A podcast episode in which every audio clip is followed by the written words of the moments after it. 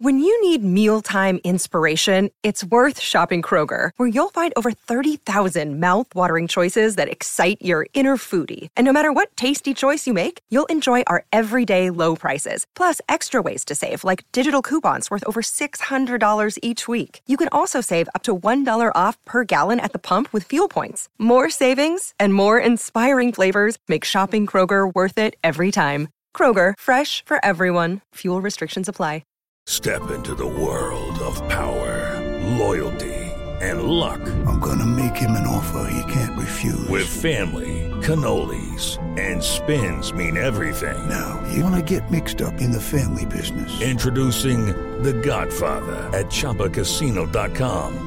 Test your luck in the shadowy world of The Godfather slot. Someday, I will call upon you to do a service for me. Play The Godfather now at ChumbaCasino.com. Welcome to the family. No purchase necessary. VGW Group. Void where prohibited by law. 18 plus. Terms and conditions apply. Lucky Land Casino asking people what's the weirdest place you've gotten lucky? Lucky? In line at the deli, I guess? Aha, in my dentist's office. More than once, actually. Do I have to say? Yes, you do. In the car before my kids' PTA meeting. Really? Yes. Excuse me, what's the weirdest place you've gotten lucky? I never win and tell. Well, there you have it. You can get lucky anywhere playing at LuckyLandSlots.com. Play for free right now. Are you feeling lucky? No purchase necessary. Void where prohibited by law. 18 plus. Terms and conditions apply. See website for details. If you can bear to look at the Premier League table, you will see Manchester United in seventh place. Three points off Arsenal, maybe six by the time you listen to this. Three points off Spurs as well, and behind West Ham, 22 points off Manchester City. You don't need reminding, but it's not what we hoped for this season. Welcome to the Manchester United Weekly Podcast, to Series 7, Episode 29, with me, Harry Robinson, and Jack Tait. As always, we're talking about a 1 1 draw against Leicester City at Old Trafford, a game that could have angered you early in the season, but I think at this stage, when you go in with low expectations, perhaps doesn't quite in the same way. Is it apathy or boredom, or is the anger simply bubbling away, waiting to be stoked once again later on in the season? Jack, let's begin with that. We will go on to talk about Fred, who scored again. Um, as a, as a small positive and, and the defensive problems and the general kind of feeling. Um, and, and some comments from Ralph Rangnick that he made after the game, some, some quite pointed comments. We'll talk about the, the women's victory at the weekend as they chase Champions League a little more successfully than the men's team. And we'll preview Saturday's uh, lunchtime kickoff against Everton. And then we'll answer some questions from, from patrons. But Jack, first of all, the general feeling after that game, we weren't exactly the, the most optimistic. It's not that we, were pessimistic as if we thought we were going to lose the game, but it's not like we went in on a high and had it destroyed. It, it feels pretty similar to, to how things felt last week, doesn't it? The feeling is just one of a depressing familiarity. I think that's my feeling, yeah. at least. It was yet again just a pretty predictable, timid, passive performance, really. I mean,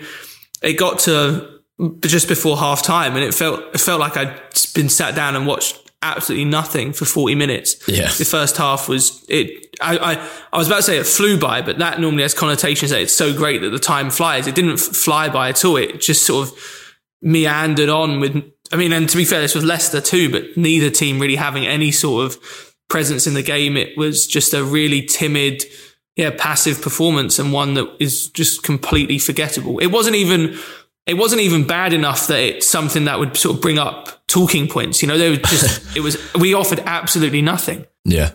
Yeah. It was a strange feeling at halftime in the ground as well, because uh, to be fair, given that it had been a few weeks since we played, given the feeling around the club and given that the last time we were in there was, was a really disappointing night against Atletico Madrid, it was quite a good atmosphere pre-match. There was the support for Harry Maguire, which was not the entire stadium, but very large chunks of it, and and good to hear. And, and a change from Spurs and Atleti when uh, uh, probably well, yeah, a minority of United fans, but not a insignificant minority had, had booed Maguire and, and booed the team, which I think is a I mean, I disagree with it very strongly and, and think it's entitlement, but it is ultimately a result of of kind of seven, eight, nine years of of mediocrity, or generally mediocrity, not not every season. Um, but yeah, there was there was a decent atmosphere as the players came out and in the first half. But by the for the last ten minutes of the first half, suddenly it, it really dampened. And when people walked in at half time into the concourses, there was this kind of seeing people you've been chatting to uh, uh, b- before the game pre-match, and you're just like, "What? Nothing happened there."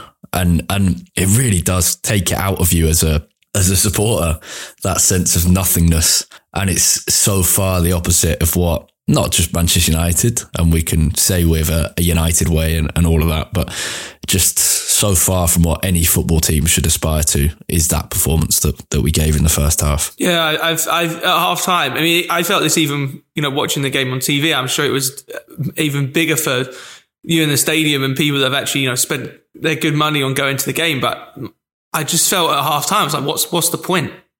Yeah.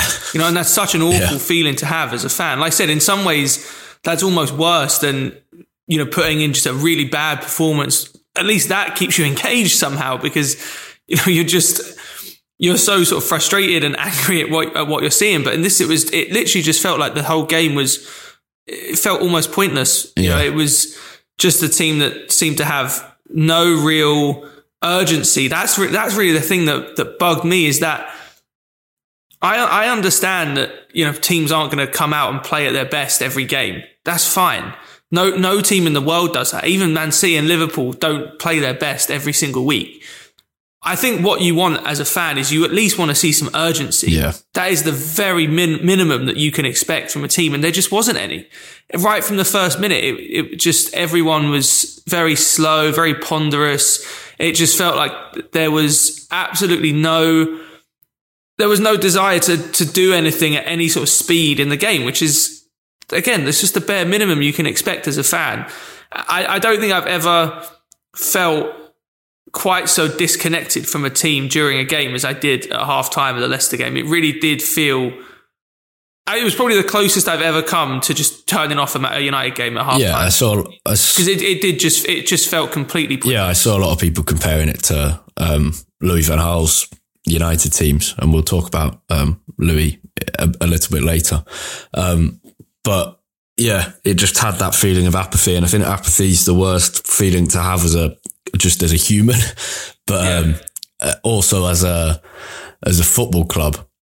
I think if you run a football club, and I, I hope they they're aware that supporters aren't aren't they? A lot of people are angry. I'll talk about that in a second. But that people are apathetic is is one of the great failings of of any football club owner or or director or anything. To let to let fans of a club that kind of evokes such passion and commitment kind of become apathetic and uncaring as to what happens on the on the pitch is it's a really really damning indictment of of how the club has been run and the lack of connection. I think it's it's worth pointing out, and we have to point out that uh, this time a year ago, or about a year ago, maybe eighteen months or, or fifteen months even, it felt like we hadn't had this connection with the United team for years, and it's the same players, but it's just all completely fallen away. Yeah.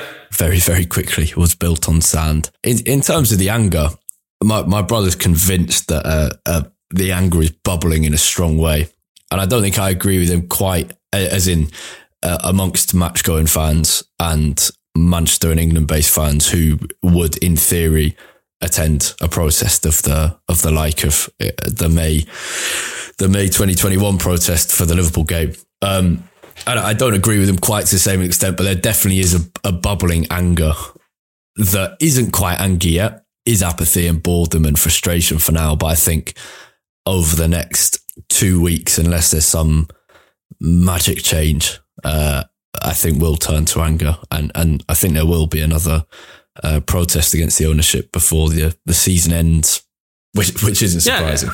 I was going to say, yeah, quite understandably too, to be honest, with everything that we've seen. And I think it, it you, you said apathy is sort of the worst feeling you can have as a human. And, and it is. And it, it makes it even worse when you feel apathetic about something that you care so deeply about. You know, like it takes Yeah. so much to make, you know, United fans generally, I would say, especially match going United fans, are some of the best in the country. And every single game, you can tell how much people seriously care about every single thing that happens at this club. And to have managed to turn so many fans into a state of, it's not, the, it's not that fans don't care at the moment, but of just feeling so ambivalent yeah. towards the team. That is, it is difficult to do. Seriously, it's, it's yeah. difficult to make that happen because there are so many people around the world that would do almost anything for this football club. Seriously. And it is astonishing that it's managed to get to a point where you're not even bad. You just completely sort of, well, we are bad. But I mean, it's not even just anger that we're bad. It's just complete sort of, I don't, I don't I, I don't feel engaged with this thing that yeah. I care so much about. And it's, it's, it is a, it's a horrible feeling. It really is. And it, like you mentioned as well, it's, it's doubly horrible because if you go back, you know, a year or so, or even just to the start of this season, you know, this did feel like a group of players and a football club that I felt I'd, I'd become sort of re-engaged with after, uh, you know, years under Mourinho and Van Gaal where that had, had sort of drifted away. And now it, I think it's, to be honest, I think now it's not, not necessarily that the team is worse, but I think the feeling certainly that I have, and I think a lot of people have with the club is probably the worst that it's been may, maybe ever, but for me, certainly worse than under Van Gaal and Mourinho. Yeah. I, I think for me personally, it, it isn't uh, because I think I still I still like and and have hope for a lot of the players in the team. So I, I know a lot of of match going fans who are completely fed up with Rashford, for example, and think the way he's playing is unforgivable and and I don't think we'll will ever kind of come round to the feelings that they had before for him. I don't feel that because I still I still like him as a person and hope that he will find form again and believe he will find form again. But there are a lot of United fans who are who are just fed up with the team and think it's the worst it, it's ever been. Um, and, and yes, there's no there's no getting away from that. Um, should we talk about a positive in Fred? Yeah, probably the one the one positive from the game. And to be fair, been a positive for most of the season. I saw someone on my uh, on my Twitter say that Fred might be United's player of the year. And to be honest, he's probably right. I think yeah. he, he has been he's been really good. He he is probably actually the one player that I I do have some fun watching because he plays the game with a smile on his face no matter what. And in a bit of more of an advanced role where he doesn't have as much defensive responsibility, where he can get himself into a bit of trouble, he is he's enjoyable to watch. He is one player that does bring some urgency to every single game. He doesn't shirk responsibility. And watching him play a little bit further forward, it's, it's just been good to watch. And he, he was very good, probably the standout player against Leicester and got a well deserved goal. Yeah, wasn't wasn't hard to be standout. Yeah, he's the big positive of, of the Rangnick era and possibly the only one, although I'd, I'd put Anthony Elanga there as well. I can't think of many other positives, disappointingly. Yeah, the goal was good. The finish is good. Uh, he gets it over Schmeichel and, and, doesn't give him a chance. And I, I think maybe I, I don't want to over egg it because it, it was effectively a tap in just him against the goalkeeper, but he lifts over the goalkeeper. It, it's good. But the takedown and the control before, the little flick over, the confidence to do that, and, and the advanced position that he's holding, that's the important stuff and the stuff that, that we didn't used to see from him. And I think the the fact it was him who created the chance in the first place went a little unnoticed, maybe. And, and it's, yeah, as as I say, it's the only positive from a bad game, and and not not one we should over exaggerate. But yeah, he's been good, and you're right. Yeah, plays with a smile on his face. You'd love to see that. It's. I often think, am I? A, I mean, I'm I'm not an old man, but am I fulfill, fulfilling the the role of old man yells at cloud when we talk about stuff like this? but I don't think we are. We just spoke about like how how passionate United fans and, and all football fans are about following their teams and the commitment they they give to that, and yeah, and the passion it evokes, and I think it's fair to ask to see some of that on the pitch, whether it's through bit not not you don't have to. I'm not saying you should see every player smiling, and, and quite frankly, if players smiled after that performance, you'd be slating them, and, and probably rightly so. Um, but you want to see some evidence of that. For Fred, it's the way that he you can tell he's enjoying playing. For other players, it's the urgency with which they play and the yeah, the, the manner in which they play, it, it can be either thing. Ronaldinho, you could tell from from how much he loved the game, whereas Roy Keane, you could tell from the urgency with which he played, he, he, you wouldn't catch him smiling on the pitch. It's different, but yeah, it's it would be nice to see that more widely across the team. And I, yeah, I do. I think that is probably fair to ask. Um, Leicester's goal. I, I didn't think Leicester were very good. Did you? Not not consistently. I thought they had some they had some good moments sometimes when they did manage to to get the ball moving quickly, but that was just in spurts. I don't think they were that great over the course of the whole game. Yeah. And I, what was even more frustrating from a United perspective is that we created a good few chances late on, and there'd been all this apathy, and then yeah, and then you. It was it was really cruel actually. The, the last few minutes, suddenly they start trying and and creating chances and opening Leicester up a bit, and you think, right, we're we're all set for a late winner here, and and we're all going to forget about how bad the performance has been, and it's Saturday night. We're going to head into town and enjoy it, and then just nothing happened. Um, then with Arsenal and Spurs still to play, and like they possibly could have dropped points. Yeah, yeah, yeah. Um, you you take a win in in any anywhere it comes, but then yeah, they they gave us hope and then dashed it. But Leicester's goal. I, I read an interesting Sid Lowe of the Guardian, their their Spanish I don't know what his official title is, but they're, they're Spaniard man, even though he's English, did an interview with City's Laporte this week. And Laporte was saying the headline was something like, uh, no footballers tell the truth. No footballers are honest because they don't, they don't want to be because they, they'll get ripped apart if they are. And uh, that was along the lines of him saying that he found it really difficult during COVID, like getting changed in his car after training and not seeing family and being in a bubble and whatever. And just saying that he found it difficult and he thinks lots of other players did, but they don't say it in public. But anyway, he was, his other point was that the footballers find it really frustrating when uh, people don't celebrate the good things and focus on the bad instead. And he was saying people should stop doing that. And so it made me think when I saw that Leicester goal, how much is that Leicester goal just a sensational cross from Maddison, I think it is, and how much is it poor defending? And I'm going to ban the phrase a bit of both for your answer. I think it's much more great play than bad defending, to be honest.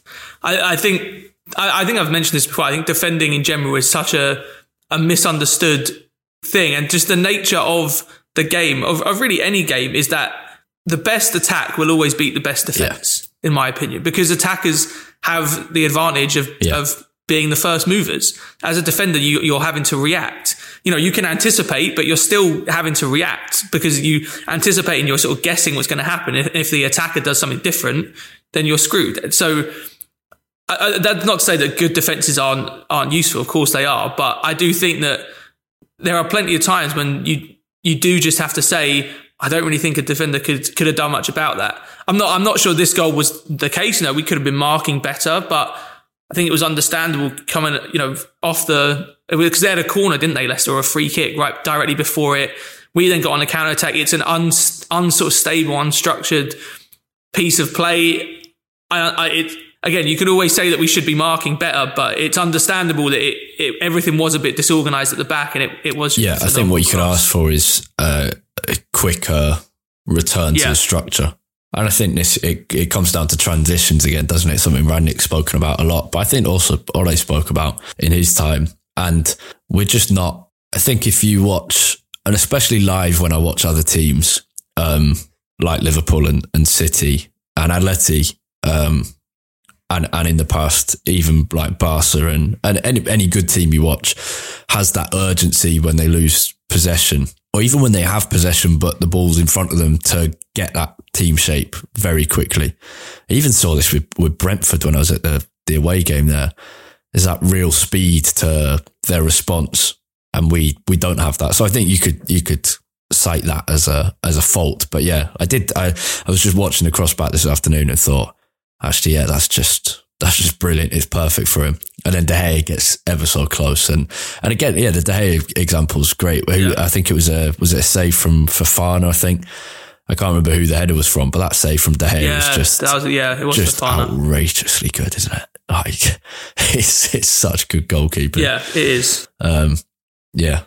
I mean, I'm I'm I'm watching the goal back right now, and to be honest, if I was if I was going to criticize any any part of the United playing this goal, it would probably be one that, despite how much we just talked him up, Fred could maybe do a little bit better and release the ball slightly earlier. Yeah, but he didn't yeah. have he didn't have any support in front of him, and he was being chased by two Leicester players. And then probably Fernandes maybe being a bit stronger in the challenge because he does sort- sort of jump over Dewsbury Hall. But I mean, then if you if you if anyone can, goes back and watches, if you freeze the the the clip when Maddison picks up the ball, Pogba goes out there to mark him. Can't really ask him to do much more than that. Maybe he could stop the cross, but you know he's out there, he's shutting him down. Maddison doesn't have much space. And then the reason Kelechi has so much space is because the defense has sort of pushed up so far because they thought we were about to launch launch a counter attack. And Kelechi's actually five yards closer to our goal than any of our defenders are. So then you've got Telles and Varane trying to run back to, to pick up and they basically just never get back goal side. Yeah. So, you know, maybe, yeah, you could say they shouldn't be pushing up so quickly because, you know, the counter attack wasn't sort of fully formed, but at the same time, you want to push up so you're not playing everyone on side. I, there's always something that maybe you could say a defender could have done differently, but to be honest, I think it's one of those goals you just say, you know, brilliant goal. The the the trouble is we should have you know we should have played better and been out of sight by that point because Leicester, other than those couple of moments, didn't offer a great deal throughout the game. Yeah, and then right at the end we saw a few things that we kind of knew were problems already. Rashford not sure of himself. The specific example I'm talking of is is the actually the Sancho chance, but where Rashford doesn't control it. And to be fair, maybe that's been a bit harsh Yeah. because Sancho probably shouted, "Leave it." So maybe that's a bit harsh, but yeah, Rashford not not great again, and Sancho not taking a touch. Uh, he's done that a couple of times during the season. Probably a few is is better than a, a couple. And and when and the important thing is when he has taken the touch, he scored like against Villarreal, which was a good touch, Yeah. and then a, a, just a brilliant finish. Well, it was probably it was probably Sancho's probably Sancho's worst game for quite a few months, to be honest. Yeah, It was, you know, even in a lot of our bad performances, even when he hasn't been at his best, there's always been times where he has sort of stood out and, and felt like he's the one that's going to make something happen. And he, he just wasn't, wasn't really at it the whole game. I, the, the, something else that really stood out to me was just tactically, it just didn't, the setup didn't really make sense. I, I actually didn't have a problem with going in without a recognized striker and playing Fernandes as, as sort of a false nine. You know, I, I understood that. I, I get that, you know, sometimes you just think we should be playing a striker and just play Rashford and sort of give him a chance to get his confidence back. But I get it. He hasn't been playing well enough to sort of justify that.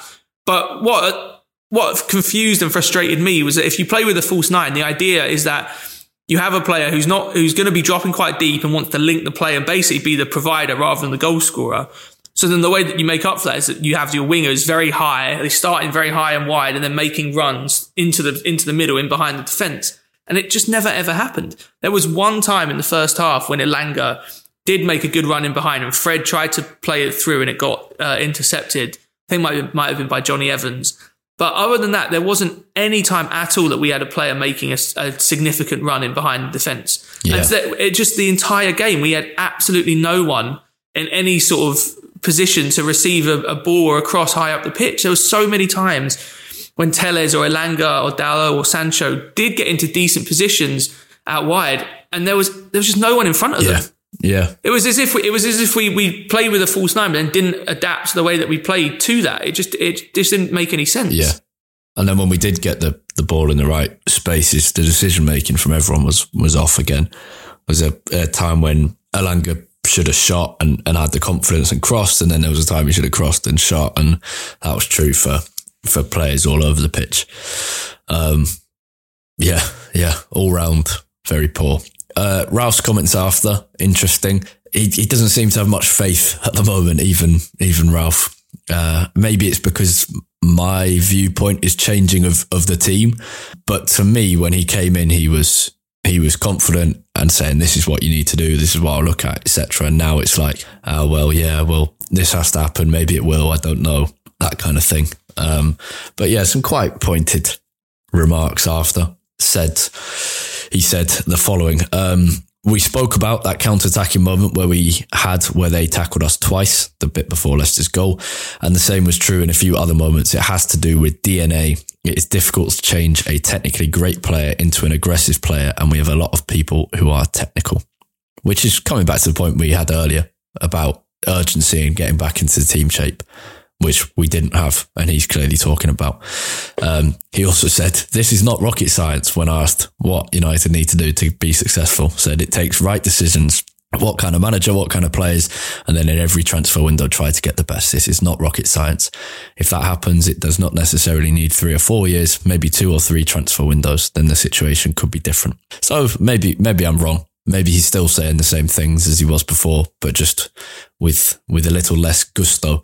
Before we talk Everton, let's talk Louis Van Gaal. Very sad news on, on Sunday night if you haven't seen, he announced on Dutch TV in an interview that he had uh, he's been suffering from prostate cancer and has been undergoing treatment for how long he didn't say, but it seems to have been going on for quite quite a while. He's been leaving. He he was organising treatments to happen at night so that he could take um, the Dutch national team's training sessions during the day and, and be with them and then kind of escape through the back door and, and go to hospital for his treatment. So really sad and just uh, yeah, it's that kind of Sunday evening news where you just think that's a real a real killer way to start the week. Um, uh, yeah, all all wishes with Louis because as much as it didn't work out, well, I mean, we started this podcast during Van Gaal's United era uh, in January 2016, not long before before it ended actually, and I think we, um, I don't know, I, I I defended Van Gaal quite a long way. In fact, probably right until the end. I thought, I think I wouldn't have done this if I was at that point going to every game at home because the home performances were shambolic and terrible and more boring than the Leicester game we've just seen by a long way. There were people in K stand who didn't see a goal for three months or something.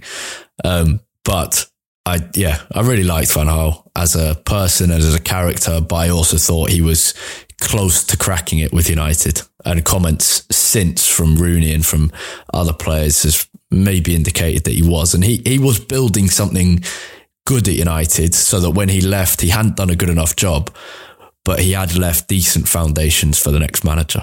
I, I, I almost, I almost wish that Van Gaal was in the kind of role that Rangnick is in, to be honest, because I think he, he was building something decent. He just, he wasn't, I don't want to say he wasn't good enough, but he, he wasn't the right person at the right time tactically to put it all together. No, that that much was definitely clear. But yeah, he was probably.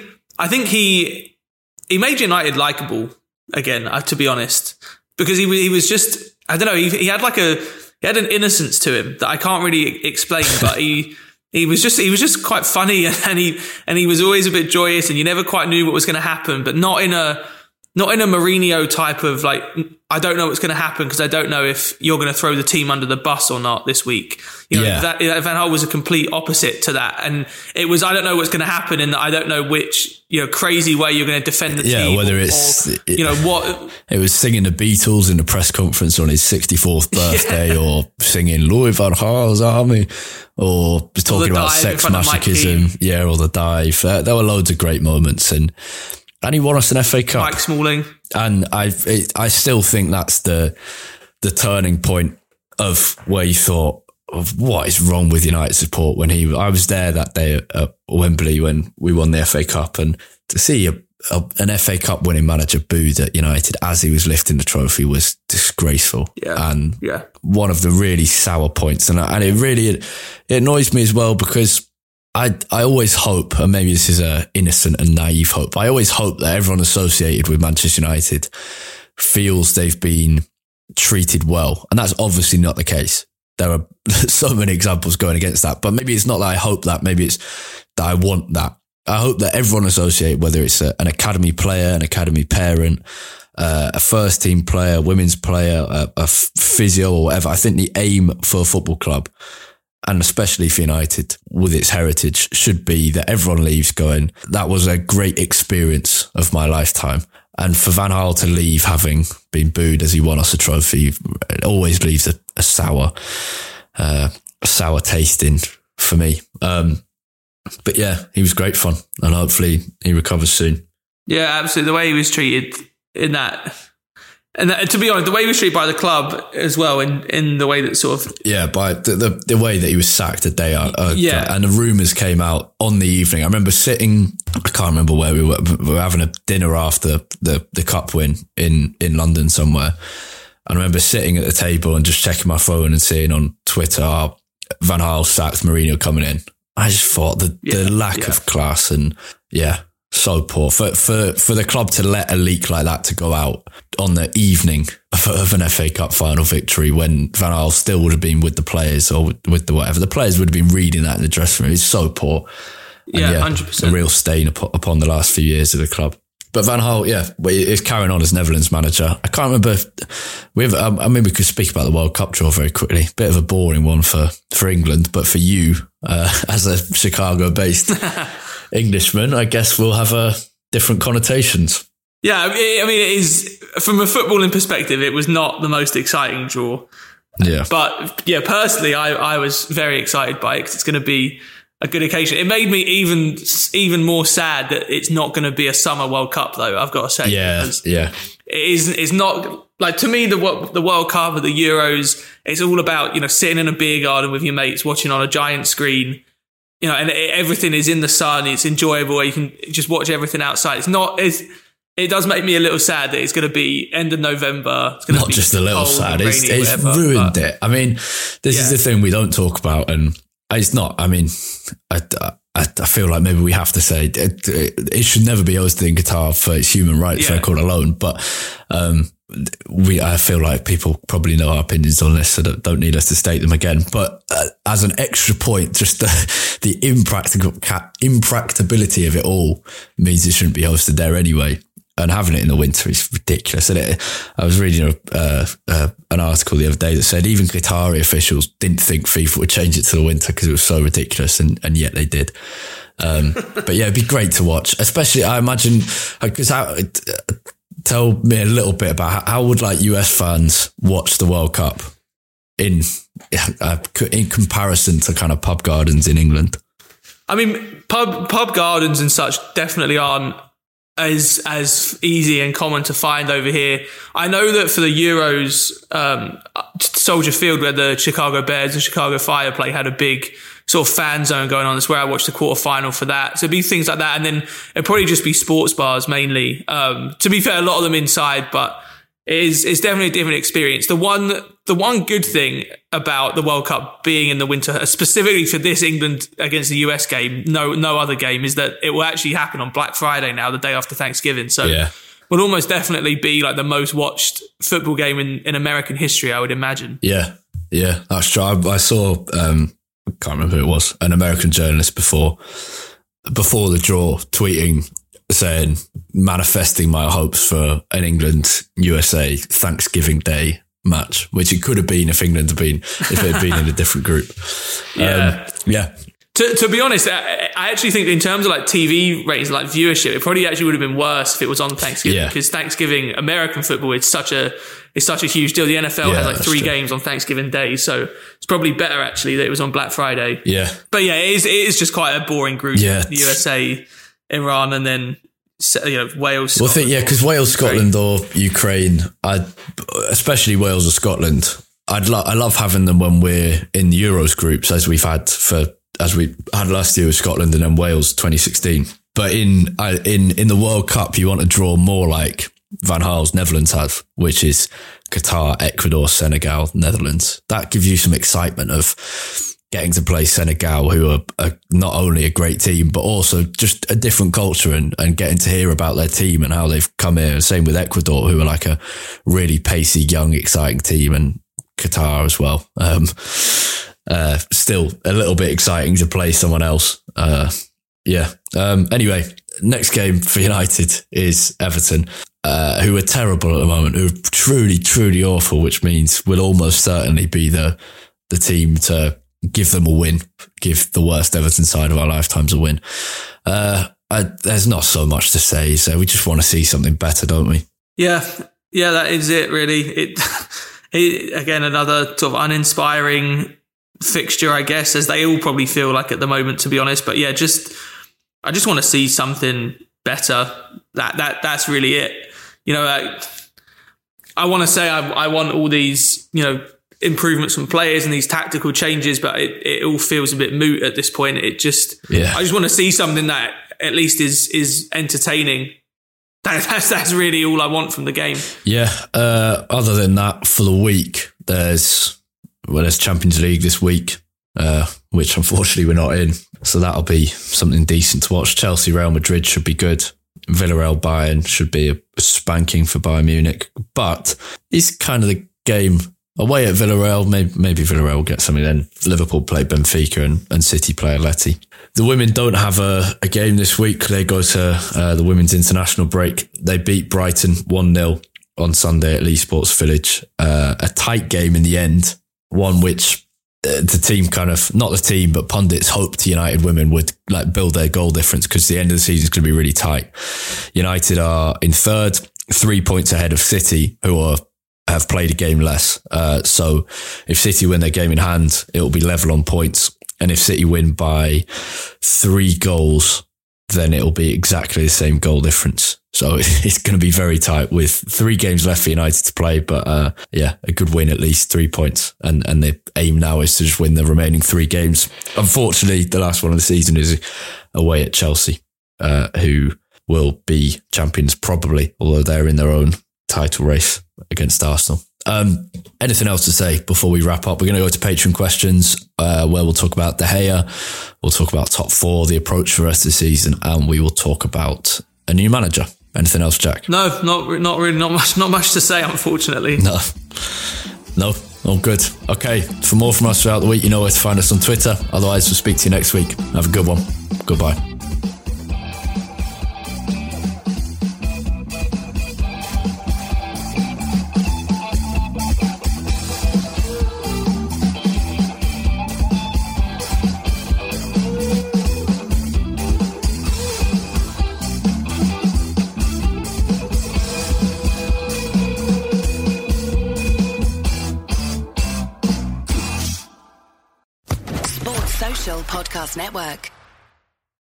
For today's Lucky Land horoscope with Victoria Cash. Life's gotten mundane, so shake up the daily routine and be adventurous with a trip to Lucky Land. You know what they say your chance to win starts with a spin. So go to luckylandslots.com to play over 100 social casino style games for free for your chance to redeem some serious prizes. Get lucky today at luckylandslots.com. Available to players in the U.S., excluding Washington and Michigan. No purchase necessary. VGW Group, void where prohibited by law. 18 plus terms and conditions apply.